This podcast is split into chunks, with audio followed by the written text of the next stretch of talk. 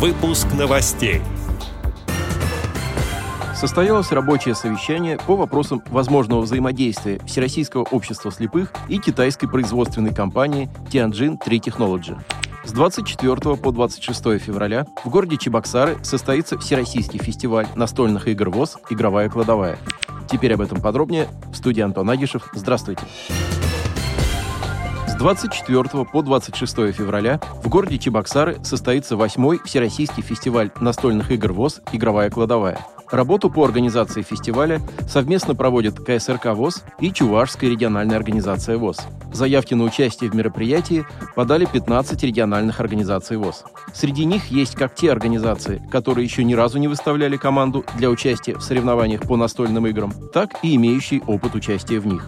Каждая команда состоит из трех участников и члена судейской коллегии. Игры фестиваля пройдут в конференц-зале и в других помещениях гостиницы «Спорт», расположенной в центре города Чебоксары. Здесь же запланировано проживание команд игроков. В программу фестиваля включены 10 настольных игр, адаптированных для слепых и слабовидящих. Это Таю, Уна, Катамина, Йога, Ова, Калах, Гикс, Кварта, Патагон и Квикса.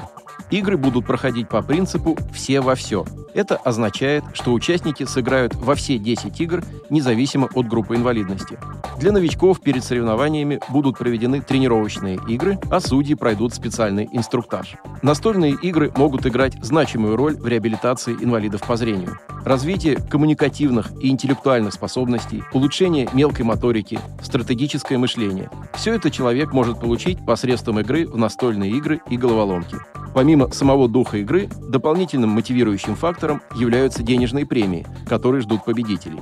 Премиальный фонд фестиваля настольных игр ВОЗ «Игровая кладовая» включает в себя первую премию в размере 10 тысяч рублей, две вторых премии по 8 тысяч рублей, три третьих премии по 6 тысяч рублей, а также несколько командных и индивидуальных поощрительных премий.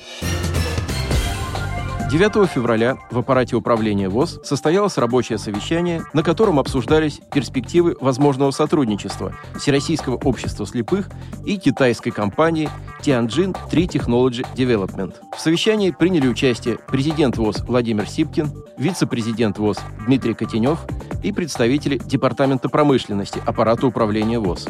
Китайскую компанию представлял менеджер по продажам господин Хуанг Ми.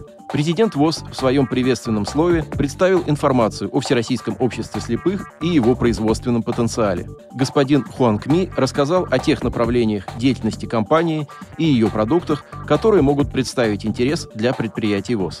Владимир Сипкин также описал общее представление о потенциальной потребности предприятий ВОЗ в продукции, предлагаемой для поставки китайской компании. По итогам совещания было принято консолидированное решение о необходимости подготовить и предоставить в Департамент промышленности аппарата управления ВОЗ исходную информацию для подготовки запроса коммерческого предложения от компании Tianjin 3 Technology на поставку белой жести, алюминиевой ленты и лакокрасочной продукции.